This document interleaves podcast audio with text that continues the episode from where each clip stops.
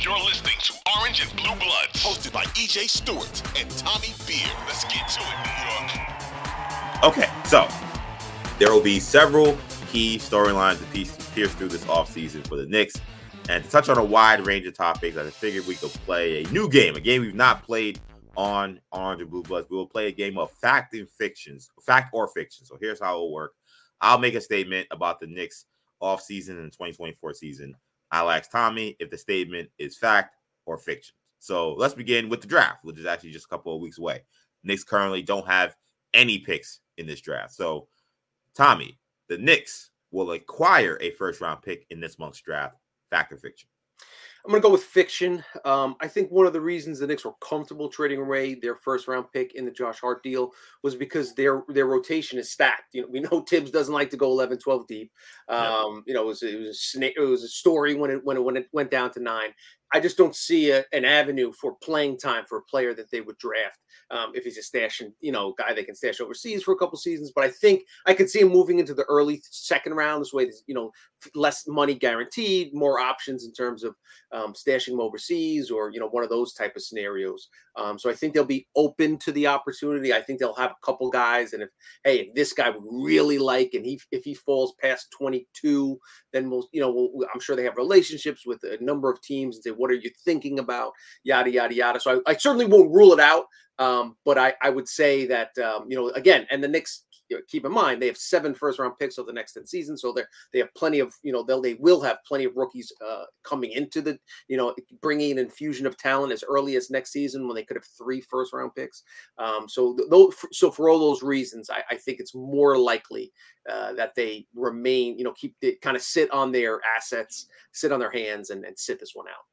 Yeah i'm gonna go with fiction as well. I think teams are less inclined to sell first round picks as opposed to just drafting a European player or an international player they could stash overseas. We see the Spurs do that. Obviously, they kind of were the first team that kind of started doing that. And now we're seeing almost all NBA teams uh, and, and do that.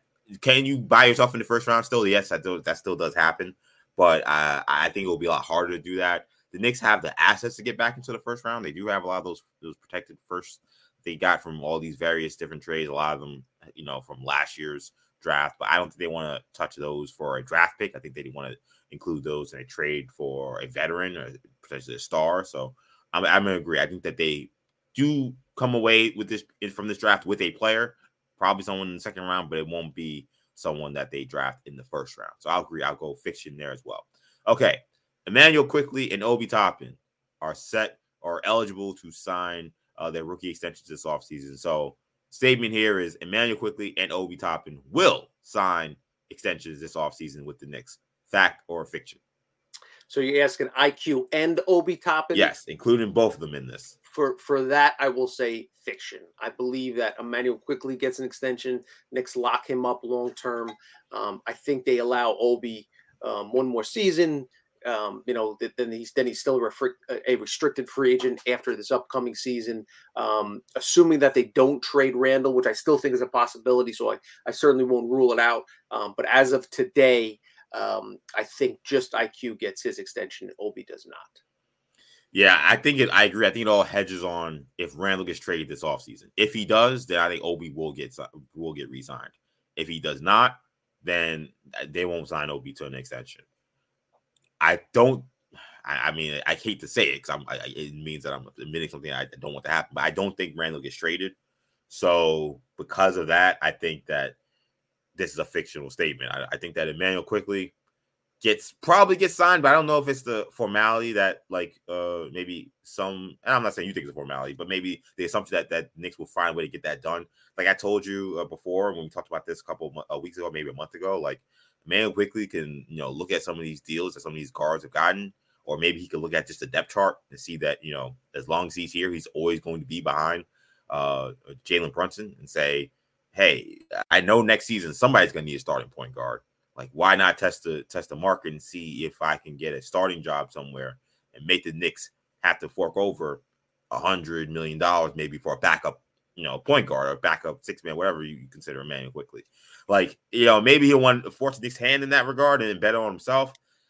I, I, think that's probably less likely than him just signing a, a more team friendly deal, but I don't think it's off the table. So, Uh, I'm not sure if either guy signs. It's definitely way more likely Quickley does, but I agree. I think Toppin uh, won't won't sign as long as uh, Randle's here. So I'm gonna say fiction on that. Also for Toppin, it wouldn't make sense for him to sign while Randle's here because the Knicks can just point to him saying, "Hey, you average eight points a game." So here's, you know, fifty million dollars. You know, the deal that Brunson rejected by by the uh, Maverick. They'll probably offer him something like that, and he'll say, "What the hell? I know I'm better than that. Like, let me play this thing out." And you know, if you don't want me, I can just go to restricted free agency and, and see if someone else will, will pay me as a starter, or maybe I outplay that number for whatever reason. Maybe Randle gets hurt. Maybe I got to start a bunch of games. Either way, like he doesn't want to sign an extension given the body of work he's put together as an NBA player so far. We know his potential, his talent, but he hasn't had the opportunity to show it. Yeah, um, as far as IQ goes, um, think about the teams that that need for point guards that are in the market for point guards right now. You know, now, yeah. Um, the Lakers uh, are the Suns going to be in the market for point guard. The Clippers, you know, these are high team, teams that are willing to shell out big money. Um, that, are, that are, you know, so those are those are situ- scenarios that that uh, IQ is going to keep an eye on, to say the least. Okay, the Knicks replacement for Scott Perry as general manager will come in house. Fact or fiction?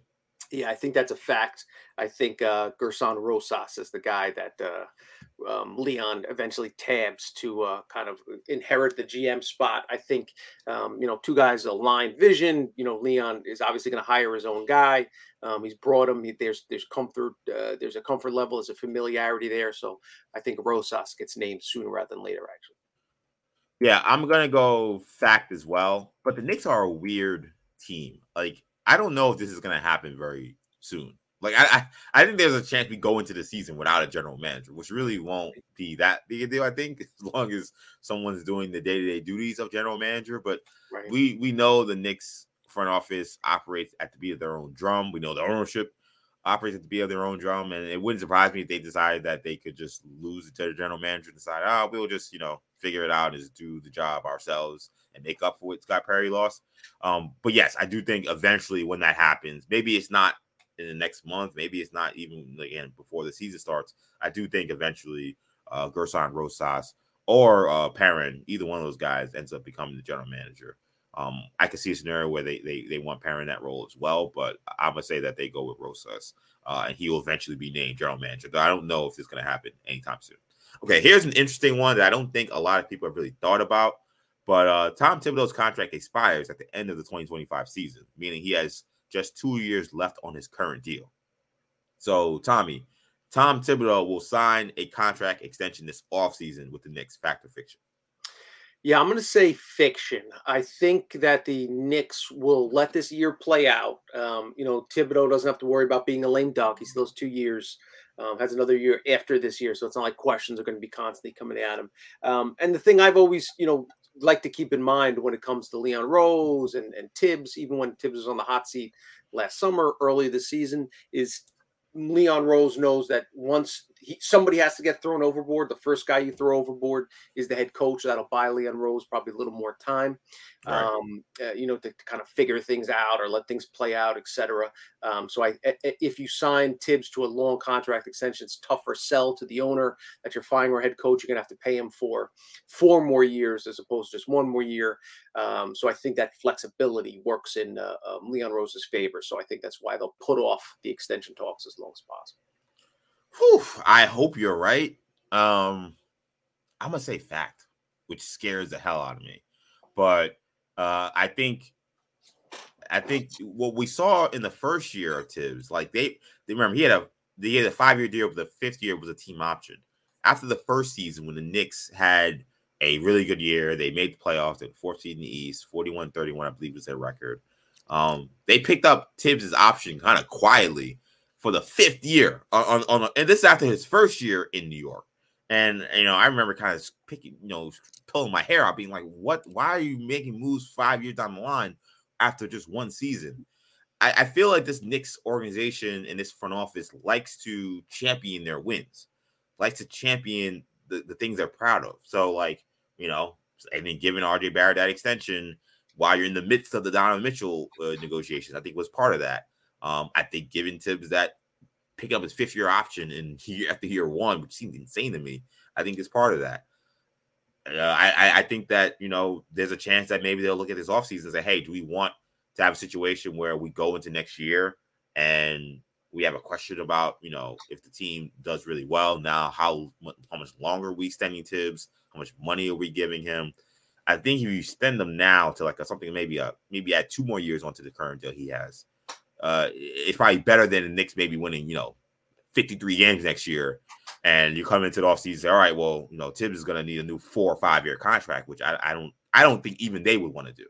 So and the Knicks have always been smart with the try to be, be frugal when they can with some of these deals as opposed to giving out the max. So I actually think there's a small chance or a decent chance that they actually do extend him to something maybe again, maybe adding two years to the deal with the same amount of money, maybe a slight raise, and maybe they extend him through 2027. That would make me go crazy, and we'll probably be yelling about it on Orange and Blue Bloods if and when that happens. But uh considering the Knicks like to champion again their wins and that this was a very, very successful season for this organization, I can see them wanting to uh give Thibs that uh that uh that little like carrot. So I'm gonna say I'm gonna say fact what's crazy is that Thibs is by far the longest tenured coach in the Atlantic Division. Uh, uh, all the other four teams coaches have been, uh, you know, Joe Mazzulla is the second longest tenured. He's been on the job what ten months, eleven months. So yeah. And it's crazy considering the Knicks have, for a lot of yes. the last 20 years, been in the basement of that division. And a lot of those organizations in this division are division are organizations that we, we were told were first class organizations, organizations yep. that, you know, Knicks wanted to model themselves after. Well, again, none of these guys have a coach that's lasted more than a year. So it, it does speak to maybe uh maybe things not being as rosy in other places as other people may think. Okay, a uh, couple more here. Knicks finished this past postseason starting Brunson, Grimes, Barrett, Randle, and Mitch in the starting lineup. Fact or fiction, that will be the same starting lineup on opening night. I'm going to go with fiction. I think that mm. there's, I think a, deal gets done at some point. I think that Rose pulls the trigger. I, I think something to keep in mind and, and, something we've kind of mentioned and hinted at, and something we'll talk about over the next couple months. They have Jalen Brunson on arguably the best value contract in the NBA right now, outside of rookie contracts, like non-max contracts. Yep. Um, Jalen Brunson being outside of the top 50 highest paid players in the NBA is an absolute steal, and then his contract dips even further the next season. Um, and I think that this two-year window, um, it's sort of like when, uh, uh, to use an analogy, when you draft a quarterback in the first round and you have those five years player controlled, right? Yeah. You know, like we saw the Seahawks do with Russell Wilson. When you can spend like crazy because you're only paying your quarterback, you know, it, you, Bengals are doing this a little bit with yeah, Burrow. The Eagles had done it with Jalen Hurts until just having to pay him this past offseason. Exactly. When you have a key player making so far below market value, that you, you know you have this little window to, to really push the envelope and i think the knicks will take advantage of that scenario. Um, and so i'm not sure if it's randle that gets dealt or maybe mitchell robinson even or, or you know maybe rj barrett you know get, gets involved in a deal. Um, but i think with as much kind of so much up in the air and so many good great players kind of floating around the ether you know well, i think the knicks and, and leon rose um, pulls the trigger on a big superstar deal Oh, this is a tough one. I, am making the questions. You know, I'm not, I swear, people, I'm not patting myself on the back. Um, I'm gonna say fact. I, I, I think, I think there's a, I think there, I think that a lot of these guys will names will be floated around this offseason. Something tells me that a trade that's gonna change the starting line is gonna happen at the deadline and not maybe in the offseason. Um, there just are too many imperfect guys out there that are available whether it be a Zach LaVine, whether it be a Karl-Anthony Towns, like all these guys, whoever, whichever guy you want to name, there's always something about them that kind of makes you think, oh, the Knicks really want to sign on to that. And eh, you know, in case of LaVine, for example, maybe he's a guy that you want, you know, want to wait another half years to get further out away from that contract, as opposed to having, you know, four full years, however more more years he has left on that deal. I, I think they come back with a starting lineup, uh, eh, but maybe something happens mid-season that changes things. So I'm gonna say uh fact on this one. But I think this is probably the one I think that could actually go like 50-50. I think this could go either way. Yeah, I think Vegas would probably have it probably 65 35 that the, that it stays the same that there are no yeah. major changes but i just i think something something pops loose that that the Knicks jump on and last one on this Jalen Brunson makes his first all-star game next season fact or fiction yeah i think that's a fact you know he deserved to make it this year um, sometimes that's kind of a, a year behind in terms of reputation, and now he has that that full body of work. um, on tape, and obviously his postseason performance, which actually is even better than his regular season performance, incredibly mm-hmm. enough. Um, so I think it's you know it's not, not, obviously not a lifetime achievement award, but just kind of you know we didn't get you in last time, so if it's you know if we're deciding between two guys, let's err on the side of of Jalen Brunson. Yeah, I agree. I think this is a fact here. Um, I think we've seen this in Knicks with Knicks players in the past. Uh, Tyson Chandler winning Defensive Player of the Year, not making the All Star game. Next year, he makes it. Uh, David Lee has a really great season, doesn't make the All Star game. Next year, he makes it in his last year in New York. Like, I think that we've seen this a lot where a guy, you know, perhaps is underrated and then kind of go through the rest of the season. You realize, wow, this guy had a great year. Like, how did this guy not make an All Star game? And the next year, uh, the voters and people were paying attention.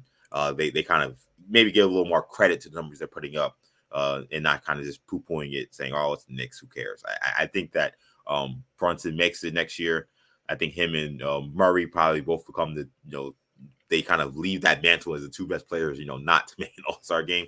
I, I, think for Brunson uh, definitely makes it, and because I, I, think the Knicks also will have another good season next year. I think the Knicks will be probably right back in the top five of the Eastern Conference, five or six. And in that conversation, you'll get an All Star. I actually wonder if Julius Randle makes an All Star next year. Like, I wonder if given what he did in the postseason again, will that make people again maybe be more inclined to not credit the regular season uh, production he does, um, or will he still get that? I think that, would actually be more interesting. But I think that Brunson does make the All-Star game. But